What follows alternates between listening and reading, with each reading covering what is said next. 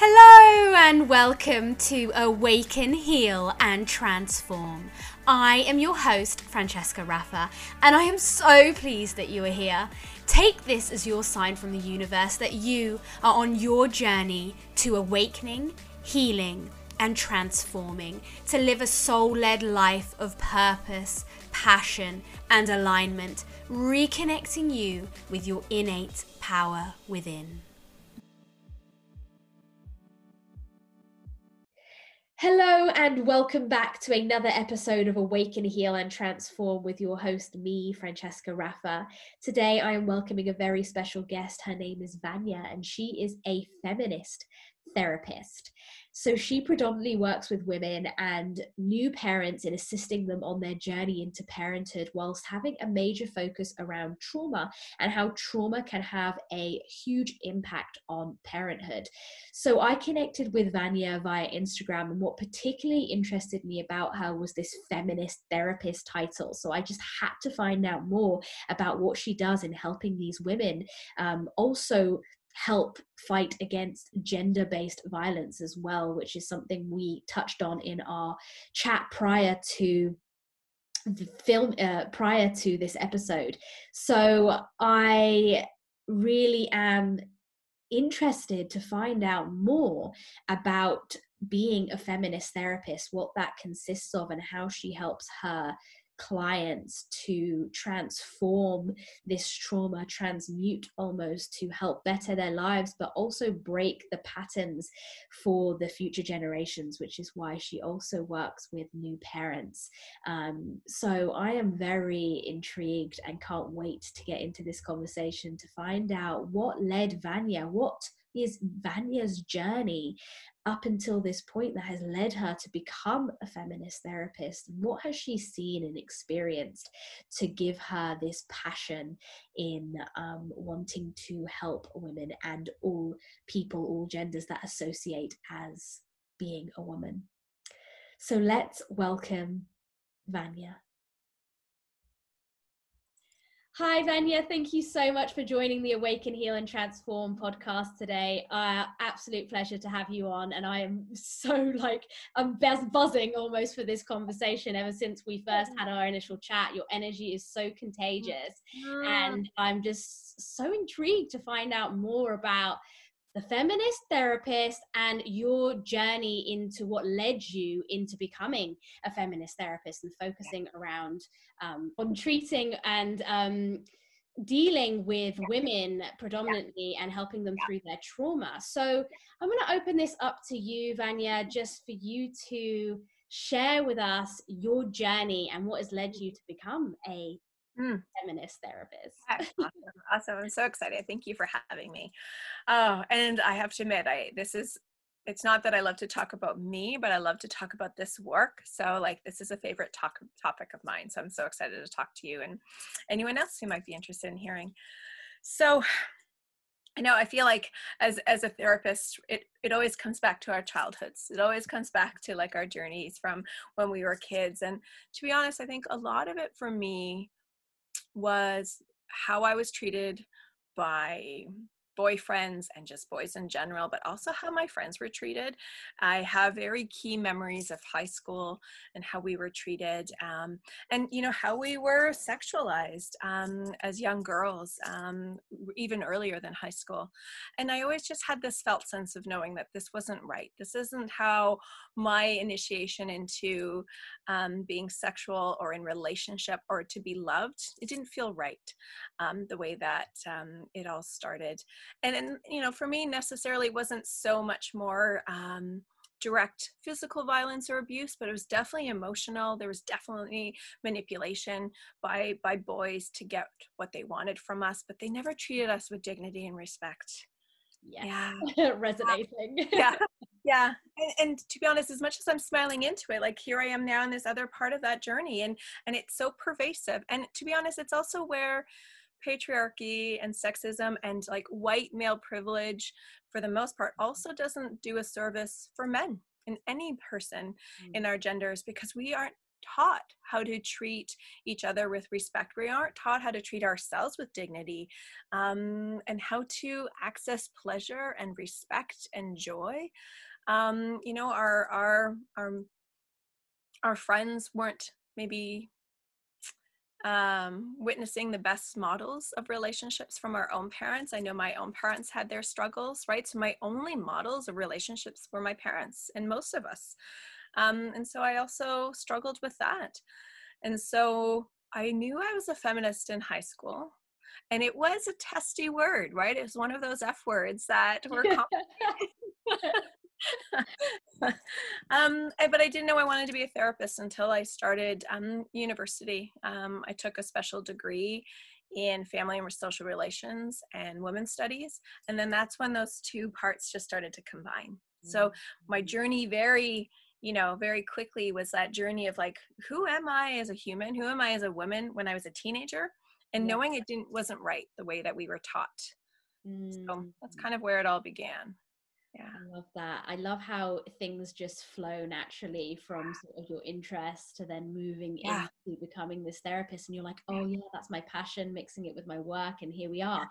But yeah. what i really loved about that story is your sense of awareness as a teenager to know that those things weren't right because yeah how many of us, you know, hands up here, just thought that's the way it was, that's what I was here for. And, you know, recently I've also been going through quite a lot of issues that I have with men and didn't realize that I have almost so subconsciously put them on a pedestal mm um do you know what i mean and, and i actually just was reflecting this on the other day and i was like okay why do i do this ah you know because mainly all the authority figures were men and this that and the other and i think that's where as women we have this such subconscious conditioning to yeah. be suppressed and be um small in so many ways. So I mm. love that you had this awareness at such a young age. Yeah. And what did you what did you do with it at that age? yeah. yeah. Oh, yeah. It's interesting because, you know, again, I don't know if it was conscious at that age, but mm. it, it, I definitely, um, I was in these like little clubs that were unofficial and we talked to girlfriends. Like I always love that idea of really talking about real things with my girlfriends and being really close with them.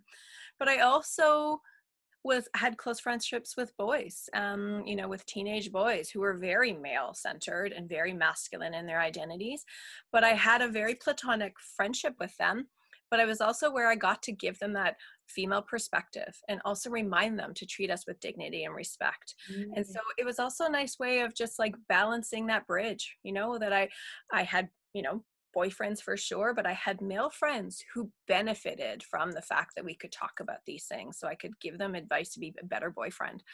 Um, so that's one thing I did for yeah. sure. Yeah. Yeah. Yeah. And so that just feels really present right now because I think I'm thinking about some of them, right? But I, I also, I know, you know, we may not meet in person and I'm five one, like you said, I have lots of energy. So I've always been attuned to having a voice because I had to be like, excuse me, excuse me, I can't see. And so I just got used to using my cuteness or my voice in a way that just helped people want to listen to me. And then I'd say, hey, like what you just said wasn't really cool with me. So yeah. I just made it easier to hear. Um, but it was also, like you said, a little bit of placating, a little bit of people pleasing or mm-hmm. fawning. And right when I started to notice I didn't have to do that, it was a nice way of getting out of that um, that lens, right, or that place of stuckness. Mm. Yeah. just something that came up while you were talking about your size. Yeah. That's something I read the other day, you know, the all is in the small. um,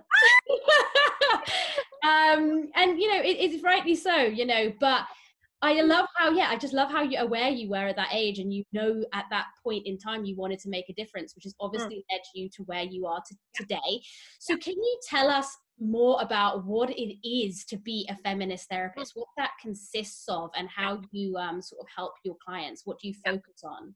Yeah, that's a great question. So, yeah, absolutely. I think some people feel um, being a feminist therapist means I'm educating people or converting them into feminism, right? Or like it's more school than it is therapy. And so that's always a place that i like to start. Like i identify as an intersectional feminist. I also know as a white woman born in canada where i live i have all sorts of privilege. So i work from that intersectional place mm. um, to unpack um, various privileges and oppressions.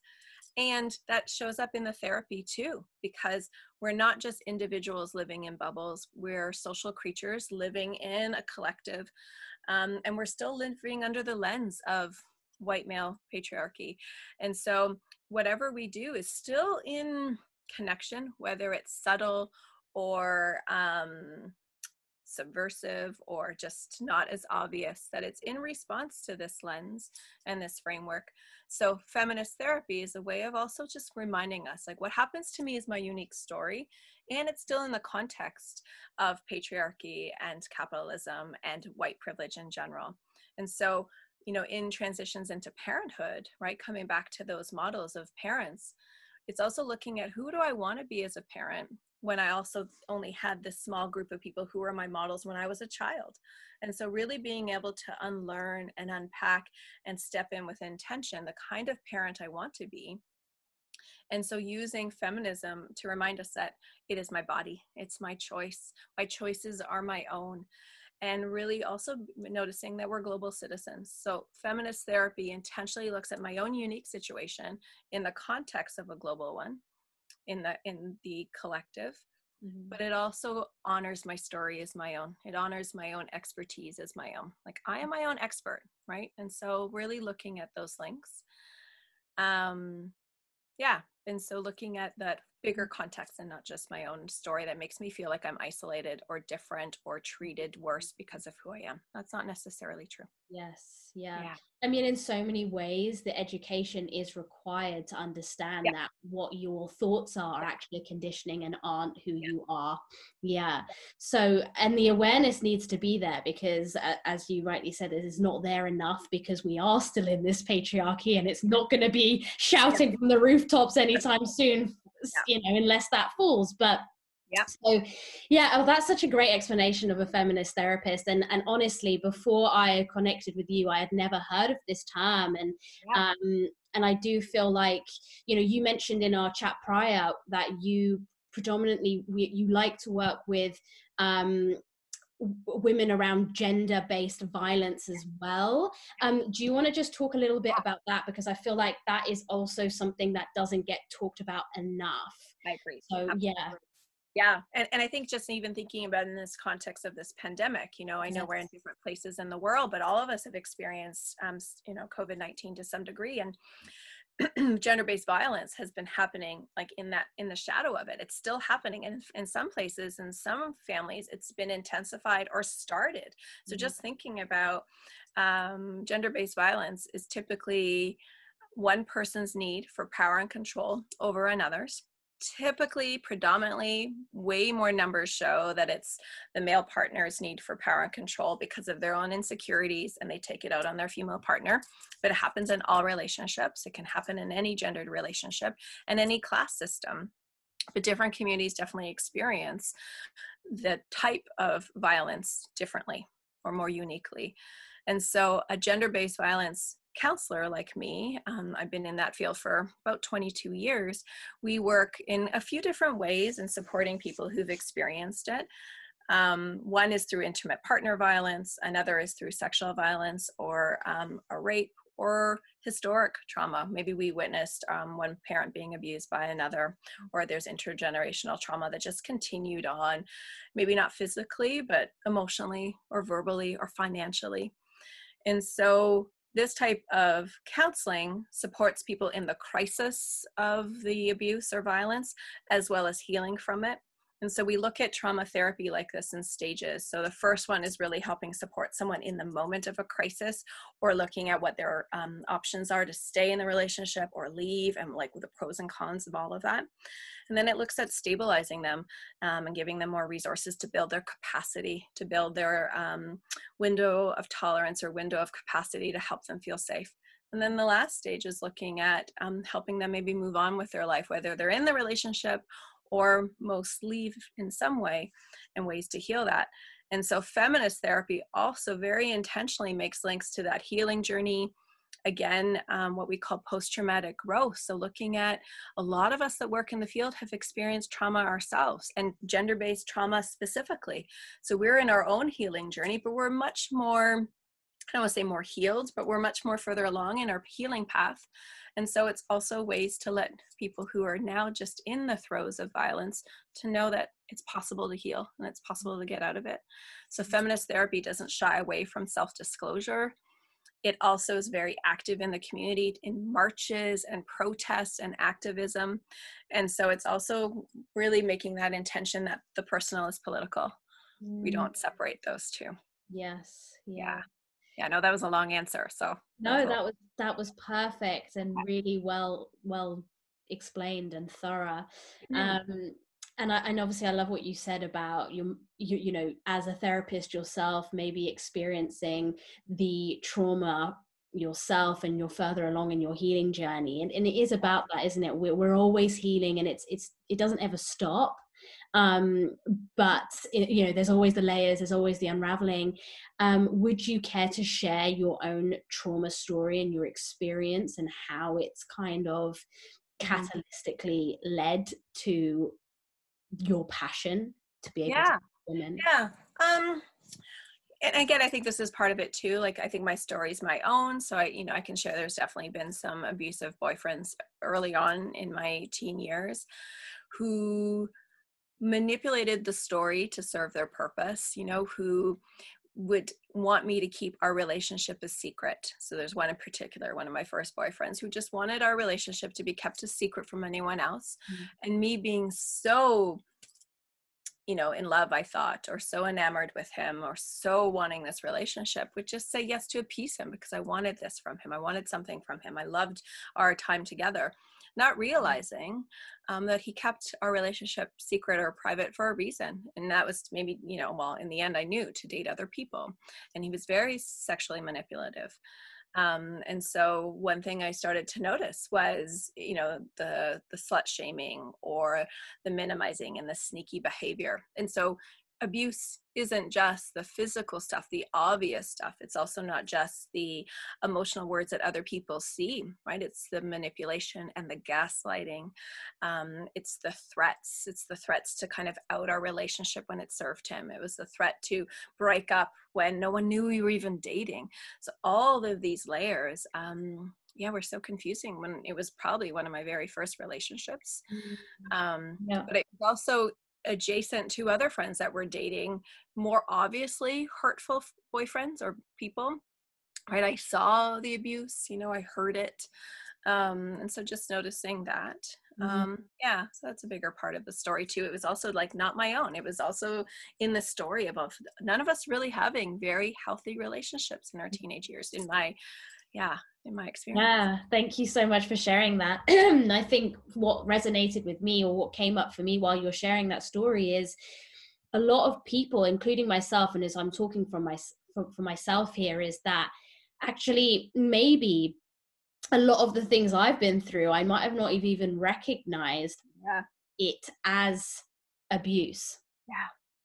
Because yeah. I just thought, oh, well, this is how it is because I didn't have any comparison. I didn't know any different yeah. um, like you said you get that role from your parents and i and you know there was a lot of emotional abuse going on in my household um, as a child so when i was getting that towards me that was just so normal yeah. I was like, well, and you know, and I've only really started looking at it in the last couple of years that, you know, when I've had more relationships and I've been able to compare and I've been working mm. with myself. And I think, you know, when you do do the mm-hmm. work, you start to then not attract the same story in again, you know, because we do go through these stories to be able to heal from them.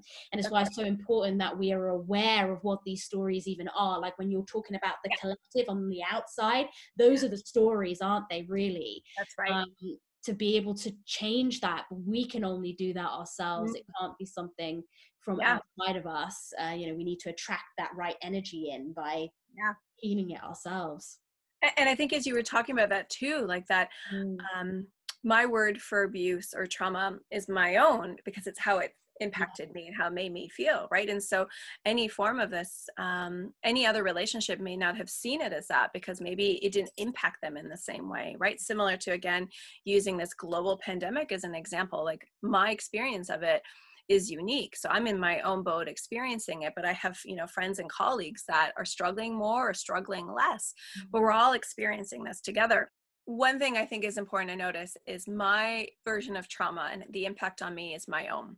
So other people can't question if it's trauma if it wasn't for them. So we get stuck in the comparative suffering, right? Where my experience of being emotionally manipulated or sexually abused in this way too with this relationship that other people may have experienced worse trauma because it was more physical or violent. And I think that's also what keeps us silent. It keeps us ashamed it impacts our self esteem and our self worth because we start to think, well, it wasn't that bad. Maybe I deserved it, or maybe it wasn't abusive, right? So that's also why it's so important to talk about it and to ask even our girlfriends, like, how is your relationship? And so one thing I've noticed in my journey as a therapist is looking at green lights and green signs of healthy relationships, not just red ones, not just ones that are caution signs, mm. right? Because then I start to really discern what I like and what I want in a relationship versus what I know to be that red flag to say stop. Mm. Right. And one part of feminist therapy, I think that's important to note is it's really tied into narrative therapy. So it's a form of what they call like um, uh, postmodern type of therapy because it really intentionally ties in your dreams and your goals and your values and your strengths in the conversation, not just your faults and struggles and challenges. So I really love that tie in with feminist therapy that's also narrative based. That's so important because sometimes we can just get all of this dumped and and brought up. And then we're like okay but where do we go from here? What do i do? How do i move past it? What are the action steps? And i always talk about this but it is actually the action steps because if we just continue to be to be sitting in the awareness although it's mm. important for us to feel probably the stuff that we've suppressed absolutely but for a period of time because otherwise we can get caught in that feeling mm. for so long that we actually get even more stuck on being able to push forward so um, that is really great about feminist therapist uh, being a, a, feminist therapist that you've got that side to it as well um, but I, I just have to go back to some of the things that you're saying in terms yeah. of the red flags and the green yeah. flags mm. and you know from a personal perspective I don't think I really started talking openly about my relationships until I was, you know, maybe 21 mm. or 20. Mm-hmm. Right. I had, I had relationships, but I wouldn't really I guess the the shame kind of thing came in because I wasn't, you know, you're at you're at a certain age as well. I think during your teens when you probably are experiencing all the trauma yeah. without realizing it. That's it. Um, yeah. You know, you you don't know any different, and so you're so like you said, you kept you keep yourself silent because you're like, well, I don't know, it could be right, could not be right. Well, I'm just going to keep going, and then maybe I'll figure it out. And um, without realizing that all of that stuff is actually traumatizing that will affect you in the future that you're going to have to go back on anyway. I mean, uh, when I look at all of this stuff, I always think like, is any of it avoidable? you know, is it right? Right. Oh gosh. And, and, I and I love that question, right? And then it, you know, my body also feels that reaction, right? Like just mm-hmm. noticing too that that pressure, and it can be avoidable because I think what else we're learning is we, I now know as a parent who had been a therapist first, I know more about human development and child development specifically than my parents did. And not because my parents were bad parents per se, but because we didn't have bookcases and experts and people both in the parenting world as well as in the trauma world you know until recently. And so one thing we now know about child development is this whole concept of attachment and attachment theory and how children take time to attach and how there's a right or not a right. There's there's a potential to repair if there's been a rupture right? So we can have right relationships with our parents and our elders but it comes from them also already having a better felt sense of their own internal security and and right to a healthy relationship. So this is that beautiful work of intergenerational trauma and healing where our children of like this generation coming potentially have an opportunity to stop that concept of intergenerational trauma because it's carried on in in our eggs it's carried on through our dna right? It's carried on through these legacies. And you know obviously it puts some pressure on them because now they're also experiencing their own lives and challenges and yet, for me, another version of my feminist therapy in practice is teaching both my kids. I have a boy and I have a girl, and I'm teaching them both about feminism and sexism and healthy relationships and body autonomy. I'm teaching them also about pleasure and consent, obviously. So the, I do think there's a potential moving forward yeah good and i yeah. actually like what you said there that we are lucky in so many ways with the technological advancements yeah. that we do have access to so much more information now than we than we used to like i know a lot of us slate social media but equally you know kids on there they might see someone that is inspiring them to look at things a little bit deeper than probably you know we would have done as you know i did when i was younger i didn't have that access didn't know any different. So in some ways i'm actually showing some appreciation to social media now for that respect that there is access to positivity out there as well. So yeah we have to give a big shout out for that in so many ways. Yeah yeah and with that critical lens right just noticing that too not um, with full access or easy access but also have conversations right so even just to notice that we we have an agreement in my family too that when my kids are on their devices and social media we check in we talk about it they come to me with questions right and i think that's the other thing too is um, i want them to know that they can come to me with anything the hard and the easy conversations yeah. yeah. i think that's also part of it where our parents, for a lot of us, were struggling with their own traumas and demons and struggles. And they could parent us actively, but there are things that were kind of off the table, right? Yeah. And so, yeah. And as a sensitive, you know, it was very difficult for me growing up in that environment because I just constantly felt like a burden because I could mm. see they were going through their own stuff that I didn't want to dare put any of my stuff on them, you know. And I and I think this can be quite um, you know a lot of people might be able to relate to that because we we did feel very alone in in so yeah. many ways so yeah, yeah. Nowadays we do have this ability to connect with people all over the world and, and find yeah. our tribe and find our family so we're, yeah. we're so blessed talking about tribe and family yeah how can people connect with you yeah. yeah yeah well i mean as you and i connected i mean yes. i have to admit it's like one of those gifts of social media like you said so uh, i had had my Instagram page private for my friends and family for years. I loved posting pictures. They were always just mindful pictures, things that I noticed in the day. And then I don't know when, halfway through last year, I was like, I'm going to make it public. And it's been such a gift because I've met you and other people around the world that do similar work. And it's built definitely my village. I love that. I feel more connected and less alone. And we're social creatures, right? Our, our nervous systems need to be connected. So this is where social media works. So Instagram, I'm at Vanya underscored Sokola. Um, I also have a, a, a, website with a monthly article I write about things that are important to me every month. So it's vanyasokola.ca. Those are the two most active places. I do have a Facebook page where I wrote, I post articles and stuff on there, and I think it's therapy with Vanya. So those are the ways to meet me and reach me. Yeah. Thank yeah. you. And do you have anything uh, coming up at the moment that yeah. Yeah. yeah.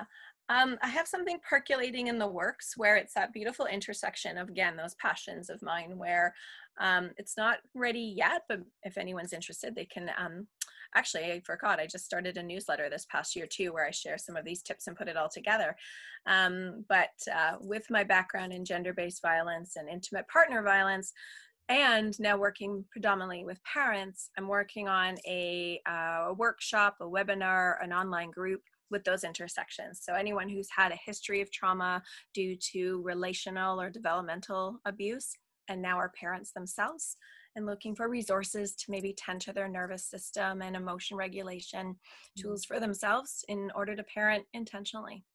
So that's in the works. Incredible. That sounds incredible. Yeah, I'm excited. I love the work that you do working with parents because you know it's the future generation. These are the future generations, hmm. and we do not want to repeat the same patterns. We cannot keep doing these same cycles. So the work that you do is so mm-hmm. so important. So thank, thank you. you. so much. You. Is hmm. there anything you would love to leave the listeners on with a final note, piece of advice, words of wisdom? Yeah as you asked that i love that question. I didn't think of it until now but um you know maybe t- because tomorrow in our hemisphere or this weekend is the summer solstice or that switch into the season so i always love to honor them both because i think it's a beautiful way to set intentions for the coming season to look at you know how was this past season for me? What can i do intentionally in the next one? So it's a nice way of just pausing in in our cycles mm. but i'm also really really interested in pleasure right now as a way to tend to myself um, in this life that we're living. Um, and I don't even mean just sexual pleasure, but daily doses of a pleasure practice. Like, what can I eat that gives me pleasure? What can I listen to that embodies pleasure for me? And so, because it was raining here today, I literally went outside for 20 minutes and I watched snails cross a path and climb a rose bush. And honestly, I was so enamored with their process. I was focused and I watched them and it was beautiful. Mm-hmm. So literally that gave me a moment of pleasure. So I'm going to give that suggestion. I yeah. absolutely love that. Let me find these snails. yeah, they'll be there for you too. no, but yeah, find a moment of daily pleasure. I'm actually yeah. going to do that tonight. I'm gonna, I mean, Please. Oh, love it and what could what and how it can differ each day as well like what that moment of pleasure is on on, yes. on how you're feeling each day yeah. oh uh, incredible uh, it's such a beautiful reclamation and you know for all of us we're human so all of us have experienced trauma and it's our birthright to have pleasure so mm-hmm. yeah daily acts of that that is perfect words of wisdom. Great. Thank you so Thank much, you. Vanya, hmm. for coming on My today. Pleasure. It's been a pleasure. It's been a pleasure. there it is. Thank you. Thank you. Thank you for having me. I really enjoyed recording this episode with Vanya, and it really got me thinking about situations in my past which I never really saw as traumatizing, as I mentioned in the episode, because I didn't know any different. And I really wonder. You know, how, how much that does happen to all of us when we don't know any different at a certain age. And when we start reflecting back and we can look at things from a new eyes our new perspective and starting to realize that actually maybe the way that we were treated in so many ways was uh, incorrect and was abuse and we let it slide because we didn't know any better. So i absolutely loved this conversation and, and like i said it's really got me thinking and reflecting so i hope the it did the same for you so I will be back next week with another enlightening topic that, in one way or another, will awaken, heal, or transform you. Goodbye for now, beautiful souls.